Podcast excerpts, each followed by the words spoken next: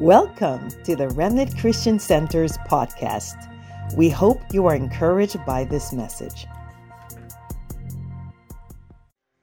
Thank you, Joanne. Let's get ready to get the word. Who's ready to come to church and hear the word of God? Come on. Who's ready to hear the word of Jesus? Come on. The word of the Lord is clean, endures forever. Amen. The fear of the Lord is clean and endures forever. Uh, I just want to say uh, to those who are newer or those who have been here, I'm so glad to see your faces. I am so glad that we are a spirit filled church. You know, there was a, a couple weeks ago, there was someone, uh, a couple of my friends, they came, and one of them, after service, they said, Pastor George, I just wanted to let you know that I miss stuff like this. I mean, I, and I said, What do you mean stuff like this? Right? She said, and it's stuff that we take for granted as a church because we we want the flow of the spirit. She says the fact that worship could go for an hour sometimes. Just little simple stuff. I'm like really? She goes yeah the fact that you have altar calls. I'm like you know what? I, i'm never going to apologize for the gifts of the spirit on a sunday morning. Amen? I know that sometimes it takes a little longer, but you know what? The, you know what the Lord told me? He spoke to me. He says, "Don't don't change to try to grow the church. He says, I'm drawing people that want this expression and are tired, amen, are tired of cookie cutter ministry and want the full gospel on Sundays. So if you're here, it's because you know that this is a spirit filled church, right? Uh, I'm not going to uh, uh, um, abuse that time and let you out, get you out of here at two, but we do want to make sure that we are all flowing and allowing the Holy Spirit, because He is Jesus is the captain of this of, of this ministry. Amen. Well, I've received a lot of text messages and emails about the last couple of messages that I've preached, and I wasn't uh, thinking of doing a series but because so many have said, please consider doing a series on this because it's changing my life. I've received some private text messages, uh, and really it could have started two weeks ago because I started a message two weeks ago that I didn't think was a series, and it was uh, called Nevertheless, at Your Word, I Will Let Down My Net. That no matter how time, how many times uh, Peter and the fishermen tried, they told on all night. Jesus had the audacity to say, launch out onto the deep. And we used, as charismatics, we use these, these scriptures sometimes and we don't read the whole context. And we always uh, use that launching out, uh, launching out scripture as we're going to the next level. Launch out, we're going, we're launching out into the deep. But let me tell you, to the fishermen, that was not an exciting news. Jesus was basically telling the disciples, do again what you're professional at doing at and didn't get results and do it one more time. That was not a joyful thing for the disciples. It was saying uh, it, it, he was talking to professional fishermen, uh, and and he and there was a whole story behind that. Last week I talked about Naomi when she left Bethlehem and went to Moab, and as soon as she left Bethlehem and went to Moab, all these bad things started happening to her. She came back after ten years, and this is just a recap of last couple of weeks.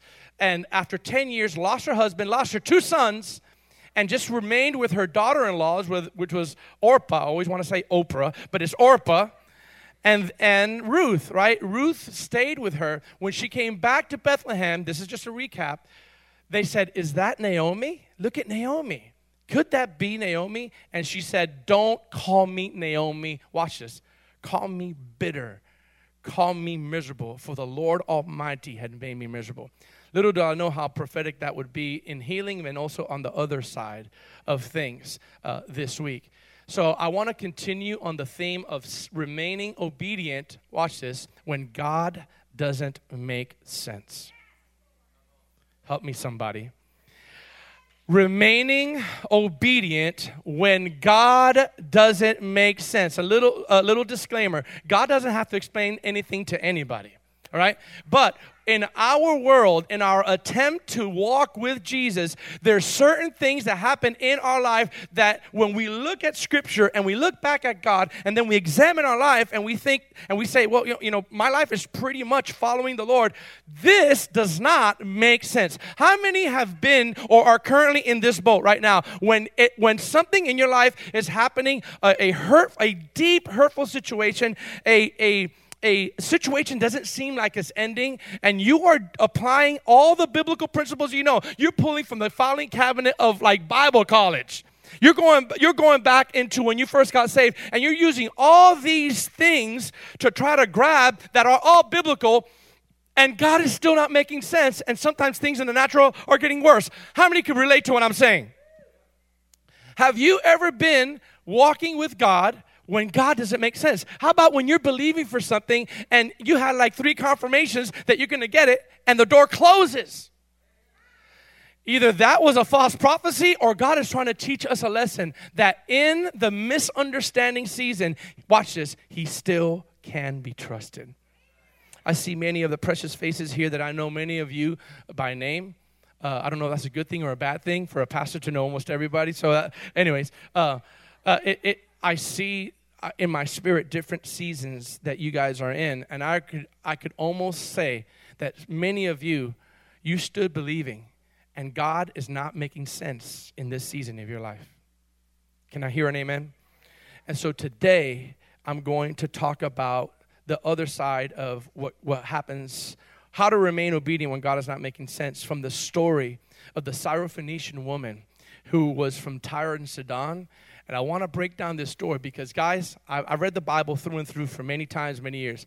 This story, other than uh, some, some, some, some biblical um, uh, principles in Daniel and all these things that some people say is very hard to decipher.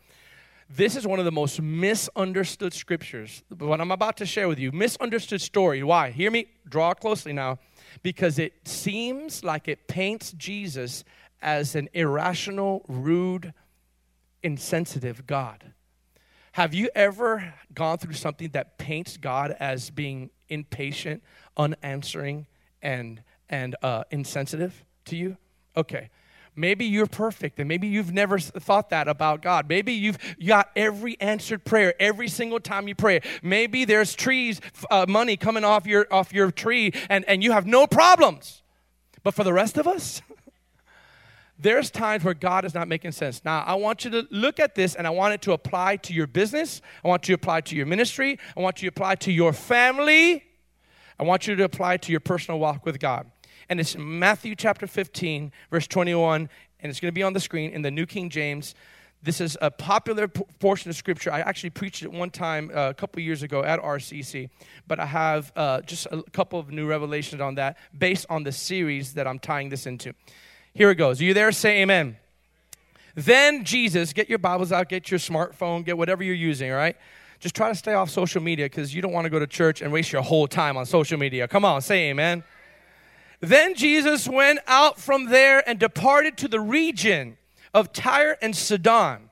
And behold, a woman of Canaan. Man, right there, that's a that's a, a triple strike right there. Tyre and Sidon, woman of Canaan. All right came from that region and cried out to Jesus. Now, now I want you to hear this story slowly, not for the 500th time that you read it. I want you to view it as if you were this person doing the biblical thing, coming to Jesus. That's what we say, don't we? When you have a problem, give it to Jesus, run to Jesus, go to Jesus. Well, this woman is doing that. She's not running to the devil, she's not running to even pastors, she's not running to teachers, she's running to Jesus. Jesus because she's desperate. Isn't that what we're supposed to do? I said, Isn't that what we're supposed to do? So she's running to Jesus, cried out to him, saying, Have mercy on me, O Lord, son of David. Ha- my daughter is severely demon possessed. But he answered her not a word. I want you to digest this for just a second because we read over scriptures and like, oh, that will never happen. No, no, no. This is a person that was desperate, crying out to Jesus, the right thing to do because she was desperate because one of her family members was severely, severely bound by demonic spirits. And she's coming to Jesus saying, You're the only one that can help me. And Jesus didn't answer her on purpose. I want you to hear this. It wasn't like Jesus was deaf. It didn't say that he didn't hear her. It says he didn't say a word to her. Oh, you're not hearing me. Never once did that scripture say he didn't hear her. He just said he answered her not a word. He acknowledged what she was saying, didn't get a response. Woo! What do you do when you cry out and you're in a silent season where God is not speaking back? Watch this. This is it, there's layers to this to this type of where are you God? God doesn't make sense story. There's layers. So here's that's the first little foreshadow layer because I'm going to break all that down in, in a second. and his disciples. So Jesus didn't say anything. So now the church or the disciples, the disciples are represented the church. The disciples said, uh, his disciples came and urged, urged Jesus, saying, Send her away, for she cries out after us. Do you think God is making sense in the natural right now? In the natural, the whole system that we are looking for, that we just run to Jesus and your problems will be solved. She's running to Jesus. I'm saying this for a reason because some of you have done all this and you're getting the silent treatment, but I'm going to tell you that it's not, it, it, it's, there's a purpose for that, okay? The disciples came to him saying, Send her away, for she cries out to us. But he answered and said, Watch this, th- third layer. Jesus answered now. When he finally did answer, I mean, think about this. When you're finally getting an answer after a season of silence, you would think, okay, it's been about a year of silence. I've been testing your faith. Great job, my good and faithful servant. You've done well. He answers and said, I was not sent except to the lost house of Israel. Then she came and worshiped him. Oh my God, that's a foreshadow to some of you. It, when God doesn't make sense, when God doesn't make sense, she didn't, she didn't rationalize how she was being treated. I'm getting ahead of myself. But she worshiped him in the midst of all this misunderstanding and saying, Lord, help me, Lord, help me. But he answered and said, Fourth layer, it is not good to take the children's bread and throw it to the little dogs. My goodness, if that was me saying that to you, I'll have an empty church. Pastor George has the audacity to not even respond to me, and he's having every of his leaders not respond to me. I'm a nuisance to them, and he's not even for me. And then he's calling me a dog. I'm out of here. I'm never going back to this church again. But you don't see this woman who was not an Israelite. She had more revelation about remaining faithful than many Christians I know. It is not, Jesus said, Jesus, Jesus, Jesus, not, not a, a rude leader, not some rude in, uh, uh, uh TV evangelist. Jesus said it's not right. Oh my God, I feel the presence of God. It's not right for me to give the children's bread to the little dogs. Well, Brother George, doesn't say little dogs, it says little dogs.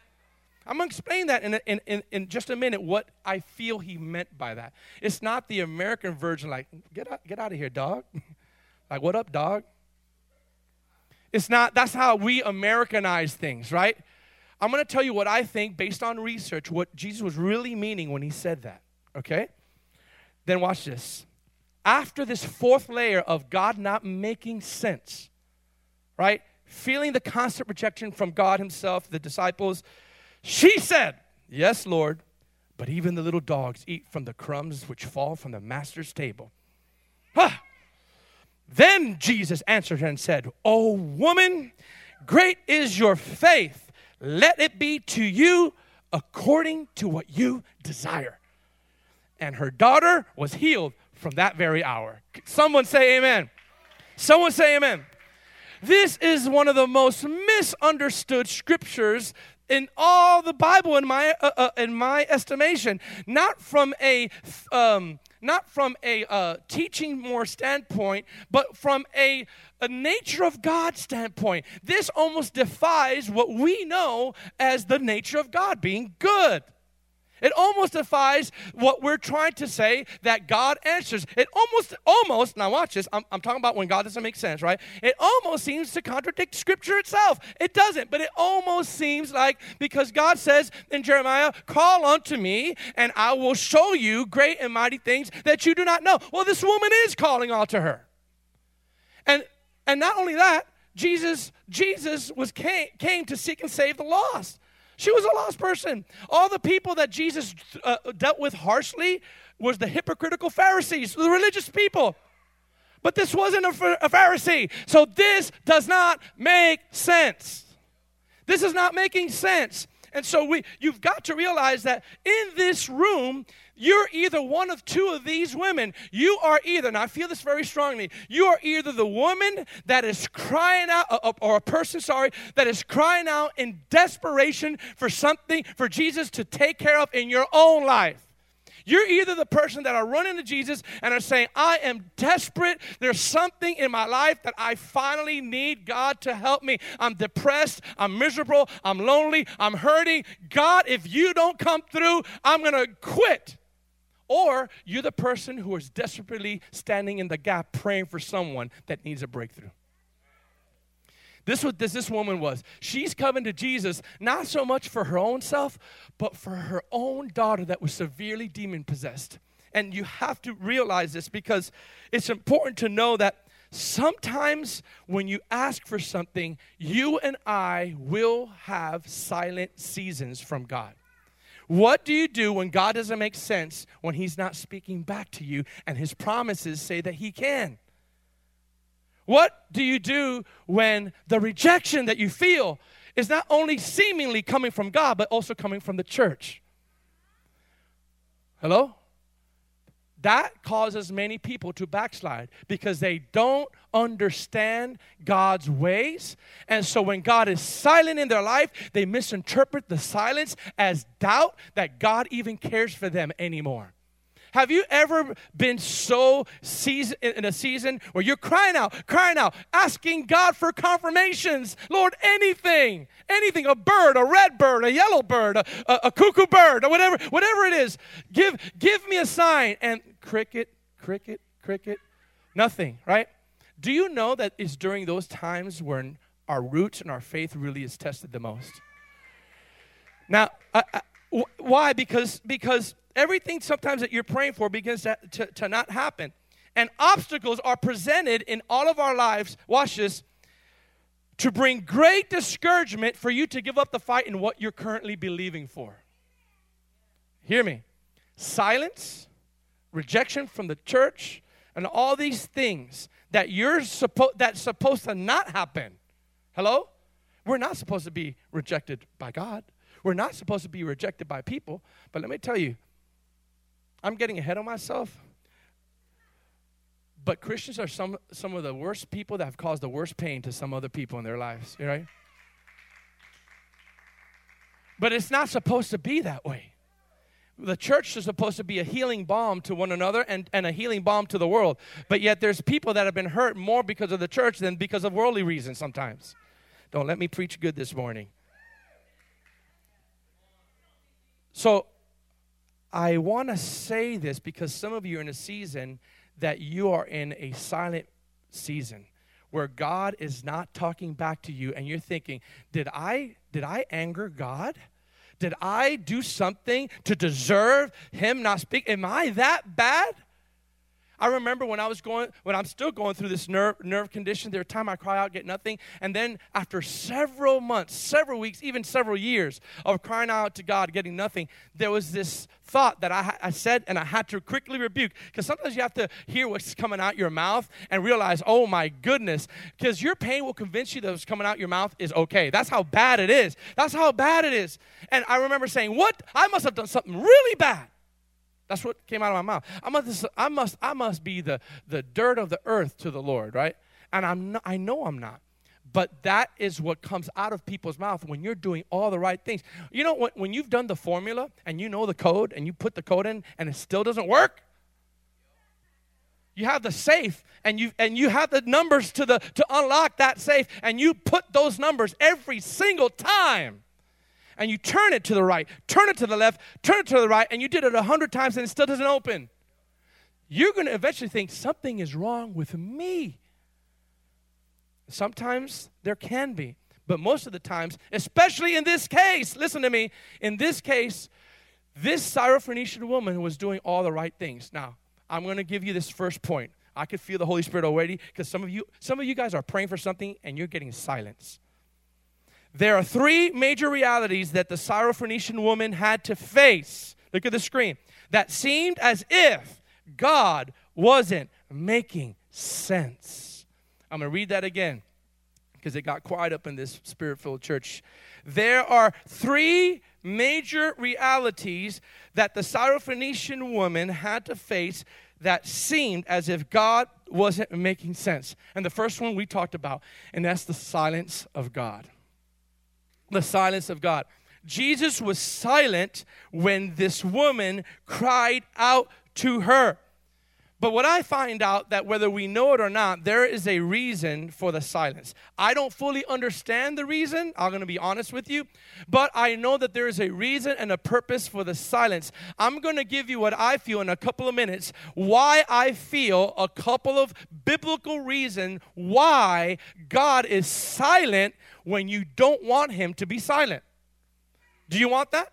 Do you want that? I want to give you, and again, I didn't get it in the book, so there's probably more reasons, but I want to identify in a couple of uh, seconds here two main, I think, reasons why God is silent. Guys, let's un, un, uh, take the mask off. Isn't it frustrating when God is silent?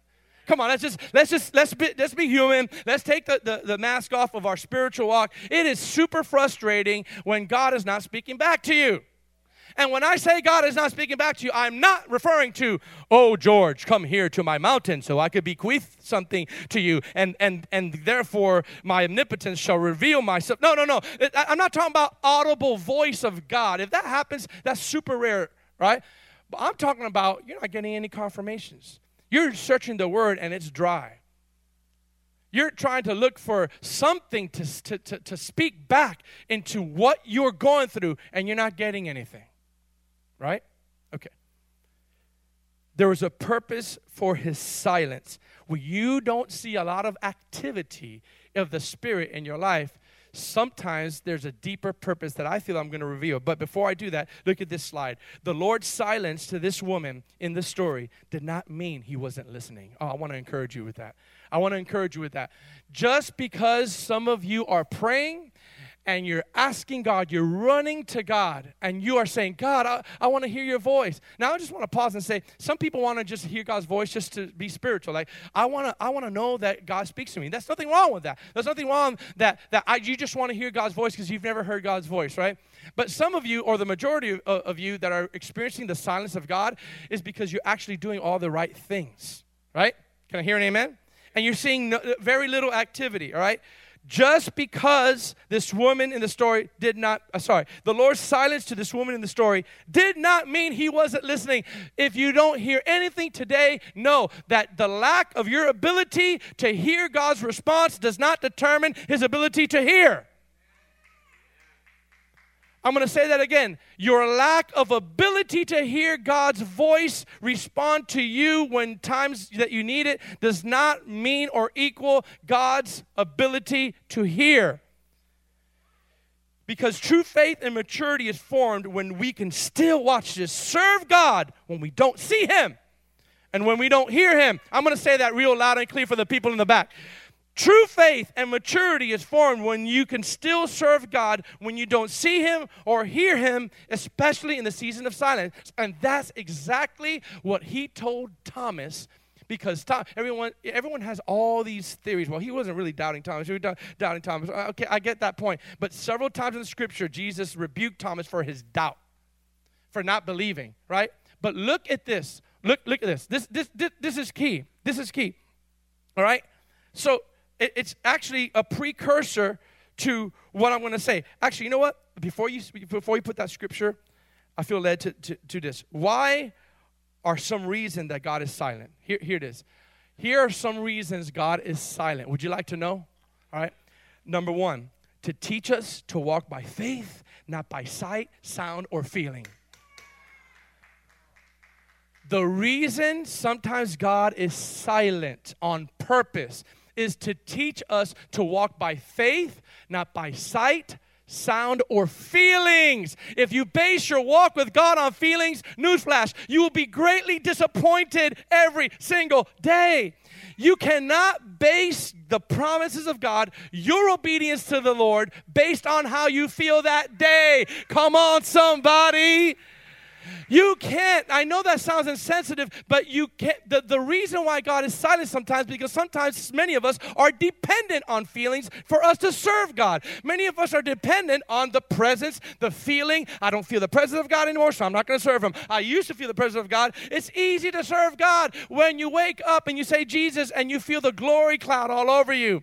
When you have angels singing over you and you hear angels in your room. Oh, they're singing and the light is hitting your Bible right right in the scripture that you wanted confirmation. So easy to serve God that way. But God is silent because He's trying to teach us to walk by faith, not by sight. You will be very offended at God if you only walk by, by sight right? Now now when jesus was di- died and he resurrected he still hasn't ascended. What did he say to thomas right? Look at thomas guys. Thomas was somebody that he knew. Jesus time and time again said i have to die and on the third day i got to rose again. Just because watch this i'm to prove something. Just because you have jesus himself speaking truth to you doesn't mean that you believe it in, during the silent seasons in other words, you could have an angel of the Lord say, Hey, listen, in three days, this is going to happen. This is going to happen, and this is going to happen in your life. But don't worry, it's just a test. You're going to make it through. When that time comes, we have amnesia. We start getting amnesia, and yet an angel visited our room. But, but watch this Jesus constantly told his disciples, Thomas was one of his disciples. Now watch this. Look, look, look, watch this. Look at what the Bible says in John chapter 20, verse 24. This is good stuff. Watch this. It's going to be on your screen, the New King James. Are you ready? Now Thomas called the called the twin, one of the twelve, was not with them when Jesus came. This is after he resurrected. Okay? Those of you who are trying to uh, to live your life and saying, "Well, God has not showed me anything, so that's why I'm not I'm not serving him. You know how many times I've received that? PG, I've asked God. God has not revealed himself to me, so that's why I'm not serving him. So, the other disciple therefore said to him, it's funny, John is talking about himself there. We have seen the Lord. So he said to them, Watch this, watch this. This, this mighty, this is where I'm going to defute the, the, the, the, the position that, that Thomas didn't really doubt. Okay? Thomas said this Unless I see his hands and the print of his nails, and put my finger into the print of the nails. Let's read this slowly. And put my hand to his side, I will not believe. You could call you could twist it however you want. You could spiritualize this story all you want. He said, I will not believe. I refuse to believe unless I physically touch him, physically see his wounds, and physically see for myself. All you guys are saying this stuff, I don't truly, I don't know if that's true. Yes, there's a theory that says he was just very wounded and hurt because he loved them so much. Absolutely. But you could love someone very much and still doubt at the same time. So watch this. And after eight days, I love I love the scriptures here because it's like everyone knew that that like like Thomas was a disciple, just like everyone knew that Peter was a disciple. Remember when, when Peter uh, messed up and he denied the Lord three times? And then afterwards, he, when he rose, Jesus said, I, See, Jesus is so personal. He will reach, he'll, he'll, he'll send a message and include your name like this, just like, like hey, hey, tell this person that I'm here. Because that person right now has beef with me and he's or he's ashamed at me. So remember when Peter came? Hey, tell the disciples and Peter that Jesus wants to see them. Well, why would why would them they say tell, tell the disciples and Peter because Peter was already a disciple? Because Jesus knew that he had to say that because Peter at that time was feeling ashamed to even look at him because he denied him. So he, he, he felt, I'm not even worthy of it. So watch this. Same similar story. Here comes, here comes, and after eight days, his disciples were alongside, and Thomas was with them. so his disciples, you don't have to say that, but he's saying Thomas was there. In other words, get ready. Something's about to happen with Thomas. Okay? Look at this. Thomas was with them. Jesus came to the doors being shut and stood in the midst of them saying, Peace to you. Then he said, Watch this. I noticed something about the story. There was no prior conversation between Thomas and Jesus yet. Jesus comes in through the door, says, Peace to you. Hey, Thomas. And he addresses Thomas. Watch this. He didn't have this, hey, Thomas, you know, come on, man. Why, why, why are you not believing right now? Come on, hey, I want to show up through the door tomorrow. And when I show up through the door tomorrow, we got this. Right? Just come on, stop that foolishness. No, there, there was not. Jesus already knew what Thomas was thinking because, listen, in the silent season, doubt will operate in your life. Mark that down. During the silent season, if you don't deal with that misunderstanding about God's nature, you will begin to doubt God's goodness in your life. Now, watch this. The doors were shut. And he stood in there and he said, Peace to you. He's, and, and he said to Thomas, Reach your finger here and look at my hands, and reach your hand here and put it into my side. Do not be what? Come on, church. Do not be what? Unbelieving, but believe. He's saying that to Thomas. Do not be unbelieving, but believing. And Thomas answered and said to him, My Lord and my God. Jesus said to him, Now I want you to zoom close because there's a special blessing in every believer that does this when we don't see God or hear God in our life. There's what's that special blessing? Is there a special blessing? Or is there a blessed state? Watch this, watch this. The Lord said, He said, Jesus said to him, Thomas, because you have seen me, you have believed. Let's all read this together. Blessed are those who have not seen and yet believe. Blessed are those who don't hear yet believe. Blessed are those who don't see the activity and yet believe. What Jesus was saying is there's going to be seasons that it appears that I'm insensitive and that I'm not good because I'm not talking back to you. But blessed are those who walk by faith and believe that I'm still good when they don't hear my voice. We sometimes think God is this big chatterbox who's talking all the time like this, and, and sometimes we're not plugged in, and, and we get plugged in and hear half of the conversation of the like he's talking all the time, and all the time he's talking Lewis, and then every time, and then sometimes we get into prayer and we catch the and like like like uh, you get plugged in prayer and you oh wait he was he's been talking this whole time. Wait wait what are you saying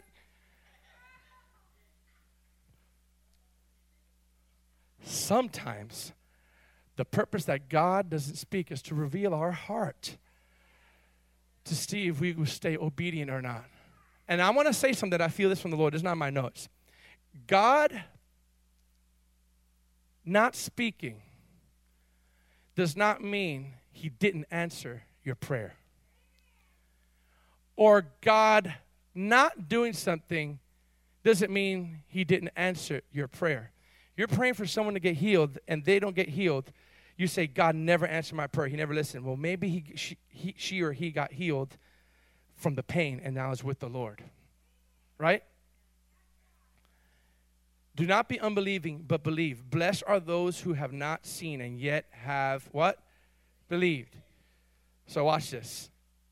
The first reason that we that God is silent is to teach us to walk by faith, not by sight, sound, or feeling. Can someone say amen? Someone say amen. This is why, church, we need to get into the Word of God like never before. We need to get into the Word. Why? Why? This is what I'm going to give you personal testimony is because if you're not daily in the Word of God during season of silence, you have nothing to draw from. You have nothing to draw from if you're not in the Word. So some of you, you've stopped reading the Word, and now you have a silent season and you have nothing to draw from or pull from to get a victory or get a word. You've got to be in the Word because during the silent seasons, you pull up that scripture. God has not left me nor forsake me. He will never leave me. God is my refuge and my strength, a very present help in time of trouble. You start quoting scriptures in your silent season, but watch this. You can't pull or draw from stuff that you don't have in your deposit, in your bank, in your spiritual deposit. What's the reason why you deposit in your savings? There's some people that I talk to, they have lots of savings. Why? Because they sacrifice and they said, you know what? I have a little bit of extra money. Every single week, I'm going to put things away. And now they have thousands of their savings. What is the purpose for you to put money in your savings? For one day to withdraw it. Because there's no reason for you to put money in the savings so one day you're either going to use it for retirement or buy a new house, but one day you're going to need it. Oh my God. One day you're going to need to pull the word out that you have not read, and you can't just go by experience. You can't pull out an experience. You've got to pull out the word of the Lord. True maturity when you're going through the silent season is how much of the word do you know? Let me just say this during your silent season, it will reveal how much of the word you know. Or, or put it this way how much of the word you have inside of you. Staying obedient during your silent treatment from God will strengthen that trust that you have in the Lord. But you must stay in the word. Not only does the Bible says in the last day many will be offended, but it says the very elect will be deceived. So how do you combat deception? Through the word. Knowing the word. Come on, knowing the word that he's a good God because the deception is I don't hear him, so must, he must be a bad God. That must, must be the normal thing that the Syrophoenician woman must have said. The Syrophoenician woman said this Hey, he must be a, a, a, he must be a bad God, but she never said that. She's coming to him. Guys, you see that? She's coming to him over and over again. Now, watch this. The, the, the, here's a second reason. Oh, sorry, sorry. The, the second reason for the silence of God. Ready? Real quick. The Lord wants to be pursued without any strings attached to your relationship with Him. Come on, say amen. The second reason God is silent is because He wants to be pursued without any strings attached to Him. Guys, it's just like us in our relationships. We want to be pursued by our friends, our loved ones, our significant others, people that love us, not because we give them something every time, because they truly want to be in our presence. They truly enjoy you. If you're only friends with someone because they hook you up all the time, then that's not really a friend. God wants to be pursued without you saying, I'm only going to pursue you if you give me this and give me that and give me that. And we've prostituted God because we think that we can say, that we can say, I want you to make me feel good. And the moment you stop making me feel good, I'll stop serving you. But guess what? God wants to be pursued as a lover without Him attaching any blessing to you whatsoever. I used to say this to the Lord if you never, if I never feel another ounce of the presence of God in my life, if I never feel another goosebump, if I never have to say, look, my bellows, my hairs are standing up, if I never have to say that, is more than enough to praise God for the rest of my life for saving me from an eternity of hell. Hallelujah. God doesn't have to do a thing for me for me to pursue him. He died on that cross. I love what Enrique said. No excuse to cross. The excuse to cross. You cannot say that. The reason why he is silent sometimes because he wants to withdraw that feeling mentality and he wants you to pursue him for once because you really love him and for who he is. He wants you to pursue him. Not if you, I'm going to be very transparent. This wasn't in my notes, but we have this. Uh, we have this. Um, uh, uh, eh, what's that mentality? Uh, entitlement mentality as a church. And here's how we come to God God, do you see how many times I have served you? We come up with a resume list as to convince God this is why. In other words, what you're really saying is, I'm only coming to you because I'm faithful and all these. Now I expect something from you. I said that. Lord, I've been faithful. I've been preaching. I've been hurting. I've been preaching and I've been hurt. I've been showing up and I've been offended. I've been hurt. I've been talked about. I've been lied about. And I'm still standing. The least you could do is throw a little healing my way. I'm serious. You think you you know what? We say that. We have this entitlement mentality that says, I've been serving the Lord for 30 years. I have. And I have served you. And I'm not going back to the world. Why haven't you, why haven't you done this? Now we base our God on if I do this, you'll do this. And if you do that, I'll do this. I have a news flash. God already did it for you. American Christianity has been all about what have you done for me lately? Bum, bum, bum, bum. Ooh, ooh, yeah. Some of you guys don't know what I'm talking about. Some of you young folks don't know what I'm talking about. But but listen, we've made Christian we made Christianity about what have you done for me lately? Wait, I haven't heard I, you haven't thrown a blessing my way, God. No, I'm not going to serve you now. Oh, Syrophoenician woman got all these things and she wasn't even a Christian. Look at this. The Lord wants to be pursued without. Can, can, let me pause this. Husbands, wives, some of you don't elbow each other because you're right next to each other, so I don't want black and blue. You don't expect anything less from your spouse. Why should we expect anything else from God? Why should we expect God to expect? Eh, we, it, you would not like it if your spouse only wants to be with you. We're all adults here, right? We're all adults, right? I hope we're all adults. How would you feel if the only time your spouse was nice to you was when he wants to get sex or she wants to have sex? What if the only time your spouse was nice to you is every time you allow them to shop and, and, and max out the credit card? Then you, then you, get, then you get nice. then you get nice. I already, I already see elbows going, don't you say anything.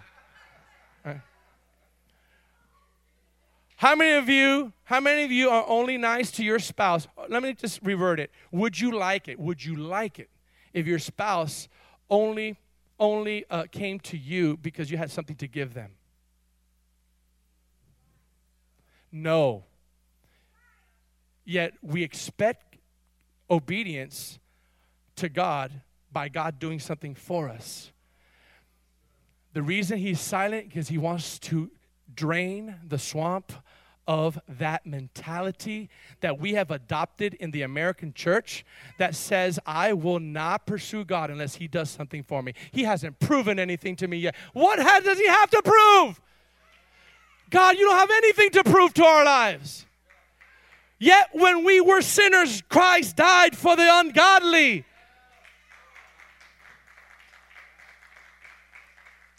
We have this entitlement mentality. You don't know how much I've gone through. If anybody, I could write a book on entitlement mentality.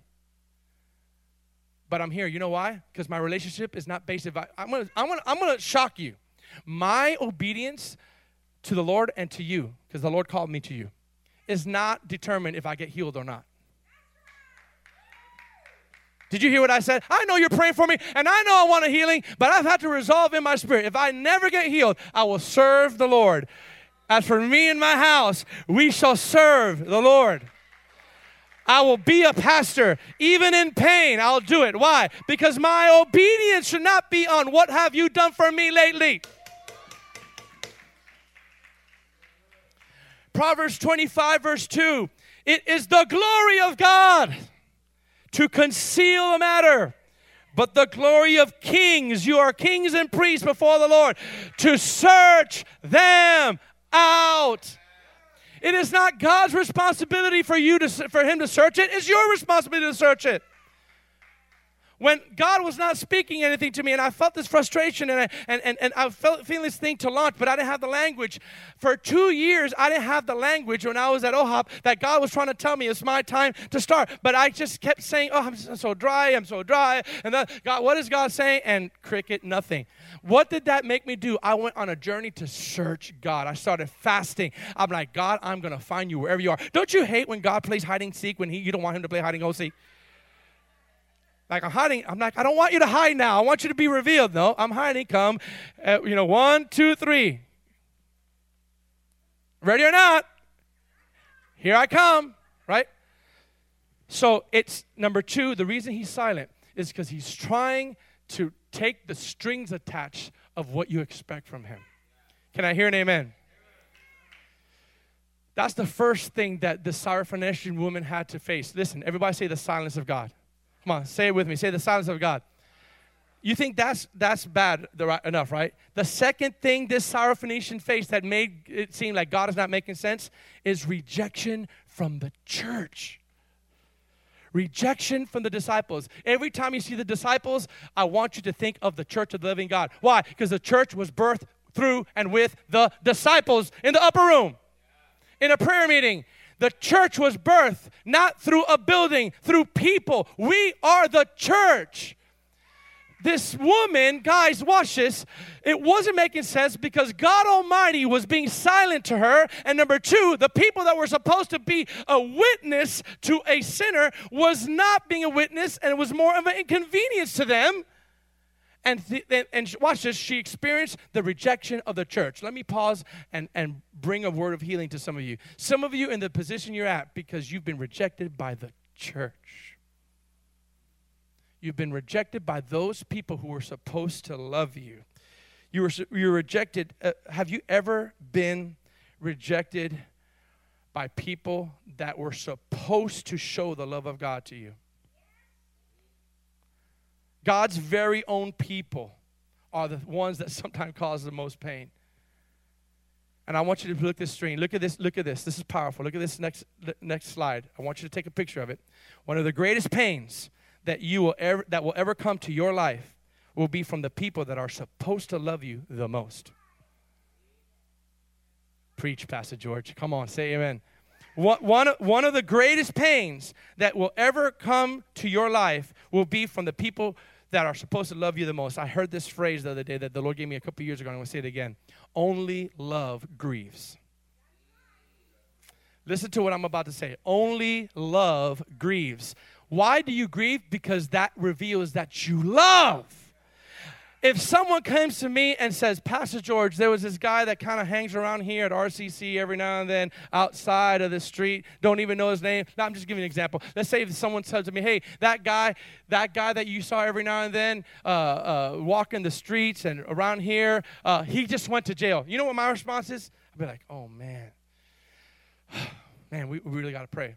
The level of sting it's not going to be that much. Why? Because I really don't know or love that person. But if you say, one of my sons is gone to jail, that will be a sword in my soul. Why? Because only love grieves. The fact that you're grieving is because you love something or someone. Why do I say that? Because the church of Jesus Christ is supposed to be a light, supposed to be salt of the earth, supposed to be a healing balm. And we have been sometimes the most uh, harmful ingredient to people that need healing. Can I hear an amen? One of the greatest, in other words, one of the greatest pains that you'll ever get in your life with the people that you're supposed to love you. If someone comes up here and they're drunk and they said, Pastor George is a hypocrite and he is a blasphemer, right? I'm gonna be like, uh, uh, security, could you take, you know, whatever. I'm not really gonna I'm not really gonna be hurt by that. But if someone that's very close to me says something that injures me, I'm gonna hurt. Why? Because it's coming from someone that I love. The church, the disciples, were representing the church and they also rejected the Syrophoenician woman. Guys, let me pause and say stop being self righteous about your own life or about your own spirituality and start opening your eyes that there's real needs to the people that are sitting right next to you. There's people that are hurting. Let's be the church. Let's be the healing. Let's not roll our eyes when someone is hurting. Thank you for that, too. Amen. And the third thing, real quick, is she was a sinner and she was, foreign of, she was a foreigner of Israel. I'm going to try to be this real quick. That was the, the next obstacle that this woman had. She was a sinner, foreigner of Israel. And the reason why I, I, I put that as an obstacle, and it feels like it doesn't make sense, is because Jesus came for the sinner. So you would think, okay, if anything, this person's a sinner, she's crying out to me. My people, my disciples, should know that they need to pay attention to her, right? I always tell my leaders, if you see a visitor, make sure you love on them. And, and Jesus is a much better leader than me. So I'm sure Jesus would tell the disciples, look, this is why I came. Remember, we need to see, show the love of God to these people. Here comes this foreigner, sinner, cries out to God. God doesn't say a word. His disciples say, Take her away. And number three, she's a sinner. She's supposed to get this, this, this loving treatment from God and God's people. Listen, listen, listen, listen. And Jesus said, referred to as a dog, I believe, because she came from the region of, of Tyre and Sidon, and that is the same region that Jezebel came from, and the dogs ate her blood. So it was they, they were they were considered the very enemies of God. Like Tyre and Sodom and all those, those that, that region were severe enemies of God. So what Jesus was most likely talking about was a people group that were used to being the enemies of God and refer them as dogs as the prophetic as a prophetic analogy that the dogs in that region pronounced judgment on Jezebel. Do you see that? Right? So he's saying, Look, I, I can't take what belongs to the children of Israel and throw it to a people group that wants nothing to do for years with God. You hear me? Okay, now watch this. Now, I, here's where I'm closing. What? Oh, God, help me. Help me to deliver this next one. What was the Syrophoenician woman, the woman of Canaan's response? Everybody say response. Everybody say response. One more time, response. What was her response to the silence of God? Say silence of God. What was her response to the rejection of the church? Say rejection of the church. What was her response for her not getting stuff as that she needed as a sinner? Here is her response. Here is her response. There are some vital things that the Syrophoenician woman did to honor the Lord, even when God did not make sense to her. Are you ready? She worshiped God when things got worse in the natural. My God. My God, listen, listen. Her response was not, I am leaving this church, Pastor Jesus. I am no longer coming to here, and you are a false prophet. She said, You know what? You could keep on throwing. I know that you're the Messiah, and I don't understand the reason of silence. I'm going to worship you in my dark times. I don't understand why you're not talking to me. I don't understand why the church has rejected me, but I'm going to worship you anyways. I'm going to I'm going to choose to do something that is going to get me close to you. I'm going to shut my negative mouth and I'm going to worship God when I don't understand what's going on in my life. It's easy to worship God when things are going right. It's easy to worship God when you just looked at your check account and someone gave you a cash app of a thousand dollars. Oh, praise God. Hallelujah. I am I am the blessed of the Lord. This is a sign. Thank you, Jesus. You're a good God.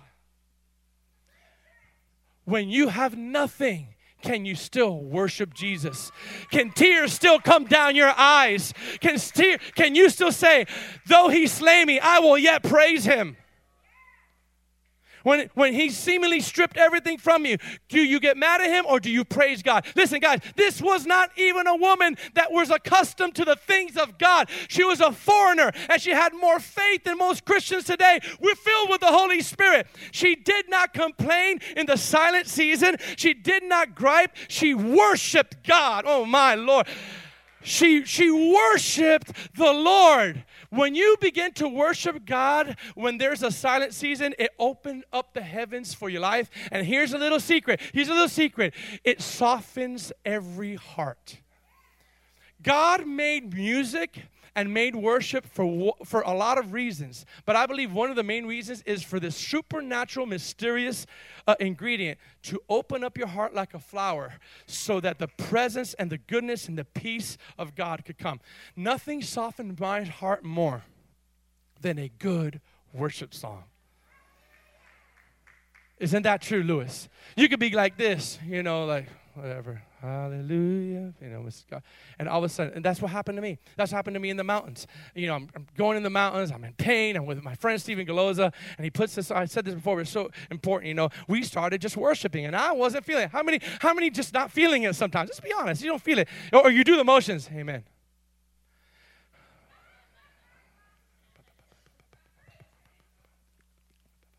Like you're eating and you're speaking in tongues, right? You're like on the couch eating chips, you're not really engaging, right? And so he played on his laptop this Fred Hammond song, "My God is my refuge and strength." I, I wish I could play it for you. My praise, uh, you know, uh, he, he sang this. Now, now watch this. here's the here's the beautiful mystery. This is why the prayer movement is so important. Not only was he singing, and worship entered the room, but Fred Hammond in that old CD was singing scripture. That's a double whammy. That, that's a double whammy. Because if you want your heart to be, uh, a, to be on fire, you need to get the word in you because his word is a fire. Did not our hearts burn when he was talking to us? How, listen, how much more when you get the word through singing, which is a, is a double whammy. So by the, no lie, by the 10th or 12th time, I'm just kind of like doing my thing. And in the background I hear, our God is my refuge and my strength a very present help in times of trouble. And he kept singing that just like that. And guys, all of a sudden, I'm, I'm, I'm, I'm subliminally worshiping. I'm just going to be honest. I wasn't even purposely worshiping, I was subliminally worshiping. And the presence of God, I haven't felt this in a long time, came and I began to weep like a baby. It's that ugly cry. You know that ugly cry, right? Like, you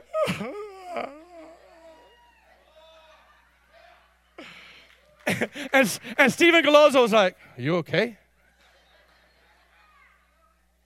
Uh, literally, I'm just crying, huh? And the whole time, our God is my refuge. Oh, I need to get this song. No lie, no lie.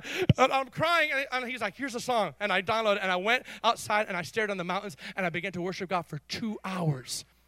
It felt like 10 minutes. Tears coming down. I felt renewed. Why? Because I didn't even realize it on purpose. Worship changes the atmosphere. What was her response when she got silence from God? Rejection from the church, worship. Some of you, I, am going to release a prophetic word. Stop waiting for things to change and start worshiping God. That's a word for some of you. Stop, stop. I'm not saying stop praying, but stop wishing for things to change and just worship God anyways. Worship God anyways. It was this old story that I did in the youth group. It's just coming to me now. Old story that I used to say in the youth group. There was this one lady that she was like, she had a, a faithful, she was a faithful woman, and she began to worship the Lord. And there was an atheist sitting uh, right next to her, uh, sorry, living right next to her. And, and this atheist was tired of her always praising God. And when she, remember that story? she was praising God. It just came to me now. And she was praising God. I read it in a book one time. And she's always loud and praising God. Bless God for those loud worshipers. Come on, say amen. And they're like, glory, thank you. Thank you, Jesus. You know, she's like, she's like worshiping God. And her, the atheist, the atheist next door was like, you know, I'm just tired of it. And she barely had any money, but she was always praising God. Bar- barely had any groceries. So this one time she didn't have groceries for for three weeks, and she was just still praising God. But this person knew that she didn't have groceries, so he felt bad for her. Went and grabbed some groceries and put it on her on her front door and hid behind like the bush next door. She grabbed the this atheist paid paid for it, right? Grabbed the grabbed the groceries and came to her house and she, oh Lord, it is you that did it. It's you. You're a good God. And then, you know, after a while, the atheist goes, no, no, no, no, listen, lady. I just did this to prove that there's no God. There, the God didn't do this. I did it. I'm the one who did this for you. Oh, worship God. I thank you, Lord. God. Even louder, he got, got, got really got uh, frustrated. He goes, man, it wasn't God. It was me. She goes, oh, God, thank you. And you made the devil pay for it. so Thank you for providing, and you made the devil pay for it, right? When you, I want the worship team to come up here. When you worship God, that's your alabaster moment. That's that breaking moment where, listen, listen, that person that broke that spikenard in her in Jesus's in, in Jesus's feet, that was costly worship. It was over a year's wages, and she broke it. And everyone's saying, Why are you wasting this? She goes, I only have one shot with this man right here, right now, before he leaves. And the first thing she did was not try to get a blessing. She wasn't saying, Hey, could you lay hands on me? I need a miracle. I recognize that he's about to die, and I'm gonna pour this oil on him and I'm going to worship him with my oil, with my hair, wiping her feet of Jesus. Let me tell you, this Syrophoenician woman, in order for her to get her breakthrough in her silent season, she what? She worship. Everybody say worship. The worship team to come up here, please. The second thing she did, and I'm closing. The second thing that this this Syrophoenician woman did when when it seemed like God wasn't making sense. Hear me, don't lose me. And God was silent, and the church was rejecting her. The first thing she did was worship. The second thing she did was she never gave up. Look at that. She was persistent and never gave up despite all the obstacles that were presented to her. So not only did she did she worship, she refused to give up. Why? Because even after he, she heard nothing from the Lord and heard all these things happening to her from the church. She said, Lord, help me. This is after. Know what? Sometimes we need to have a nevertheless, never giving up attitude when it comes to our approach with God. Some of you, you've given God just a couple of times to prove Himself, and then you're out. Guys, I'm going to be very transparent with you. If that, if I were the Syrophoenician woman and I did all the things right that I was supposed to do, come crying to God for my son, come crying to God for my family. And Jesus looked at me and didn't say a word. And then his own disciples rejected me. I'll probably say, This is just not right. I'm not going to pursue this man. But this woman who had no covenant with God, she worshiped God. Come on, say she worshiped God. Number two, she never gave up. She was persistent all the time. Listen, let me, let me ask you, let me ask you something prophetic. How desperate are you to get an answer this morning? How desperate are you to get a breakthrough in your family? Woo. How desperate. You know why? Here's my little theory. It wasn't because she learned three steps onto being persistent. It's not like she had a tape or a CD back then and say, three steps to never give up. Number one, stand. Number two, worship. No, you know why? I'm going to give you a secret. I'm going to give you a secret. Because her prayer was not answered yet, and she was desperate for her daughter. it wasn't the special magic power, it wasn't even her faith in, in, in God, so to speak. She did have faith for sure, but it wasn't her longevity of just having faith in God. She's like, I'm not gonna stop coming until I get my breakthrough. It's like Jacob, I'm not gonna leave you until you bless me and he stayed. Listen, you know why she was able to not give up? Is because her daughter was still demon possessed. How desperate are you this morning? How desperate are you to see a breakthrough? How desperate? Are you just casually desperate? Are you really desperate? If you're really desperate, you will do everything, even if it causes embarrassment to you, even if it causes you to lose your reputation a little bit of a strong person in the Lord, and come and say, I don't care about what people think about me anymore. I am desperate. If you're desperate today for a financial breakthrough, if you're desperate today for something to happen in your family specifically, if you're desperate for a breakthrough in your personal life, that is what fuels persistence and never giving up. Listen, if I didn't have my family or if I didn't have this to, to, to believe for, it'll be easy to give up. And I'm going to be very transparent with you. I've, I've talked a lot about this I know there's consequences. L- listen to what I'm going to say, right? Th- what I'm about to say is for you not to feel sorry for me, but let's just listen to what I'm going to say. Do you know that I count the cost in every single way? If, if I were to give up, if I were to give up, not that you look to me, not that you look to man, I'm not that important. But because I'm your pastor, if I would suddenly walk out without giving you uh, any notice, just suddenly leave, this is too hard. Don't show up next morning. None of you know where I'm at. You try calling me, nothing happens. I just quit. How much hurt will that bring to the body of Christ?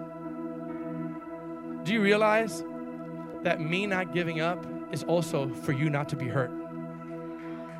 Do you, do you see that? Do you see that? Sometimes, I feel this. You not giving up is so someone else could get saved. Sometimes you not giving up, and when, even when you don't feel like, when you feel like throwing in the towel, because you know there's another person that's far worse than you. And you're holding on for your son, for your wife, for your husband. And no, you may you may not be getting a lot of the presence of God, but you're coming because you're tired of seeing the one that you love in that state. Come on, somebody. Come on, somebody. Come on, somebody. And that's the fuel of persistence. When you are desperate to see something change in your life or somebody else's life, you won't give up. Oh, man, I feel the Holy Ghost. And number three, she continued to have faith in Jesus, to believe that even the little crumbs from God was enough to heal her daughter. She wasn't asking for this big miracle. She was asking and settling for the crumbs. It's not right for me to give to the children dogs food, the, the food to, that was meant to children to the dogs. That right there would have been the final straw. Jesus called me a dog. That is it. I don't want to get into all the details because we're a church. She, he called a female a dog. Think about that in our language. That was like a curse word to some of you. What?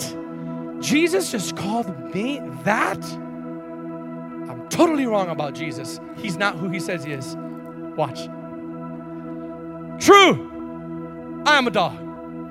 But even the dogs catch the crumbs that fall from the master's table. In other words, I don't need the whole loaf, Jesus. Just give me your crumbs. And just with the hem of your garment, just with the crumbs of your of what's happening in your hand, just from the little teeny bit that you have left over for me, is enough for my demon-possessed daughter to get completely healed and delivered and free.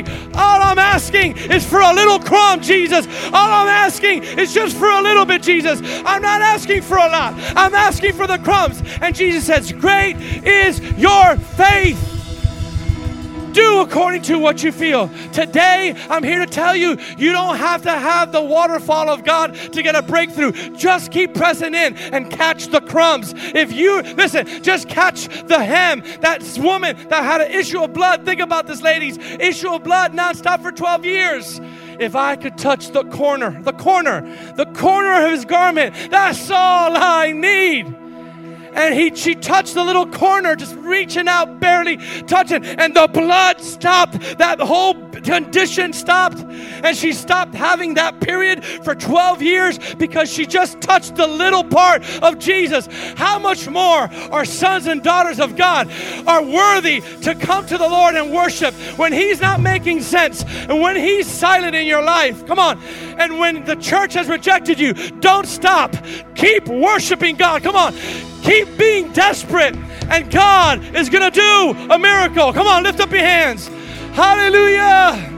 Come on, lift up your hands to the Lord. Stand up on your feet. Stand up on your feet. I want people to begin to worship in your desperate situation. I want you to begin to worship right now. When you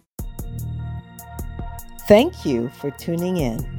For more information about us, please visit remnantchristiancenter.com.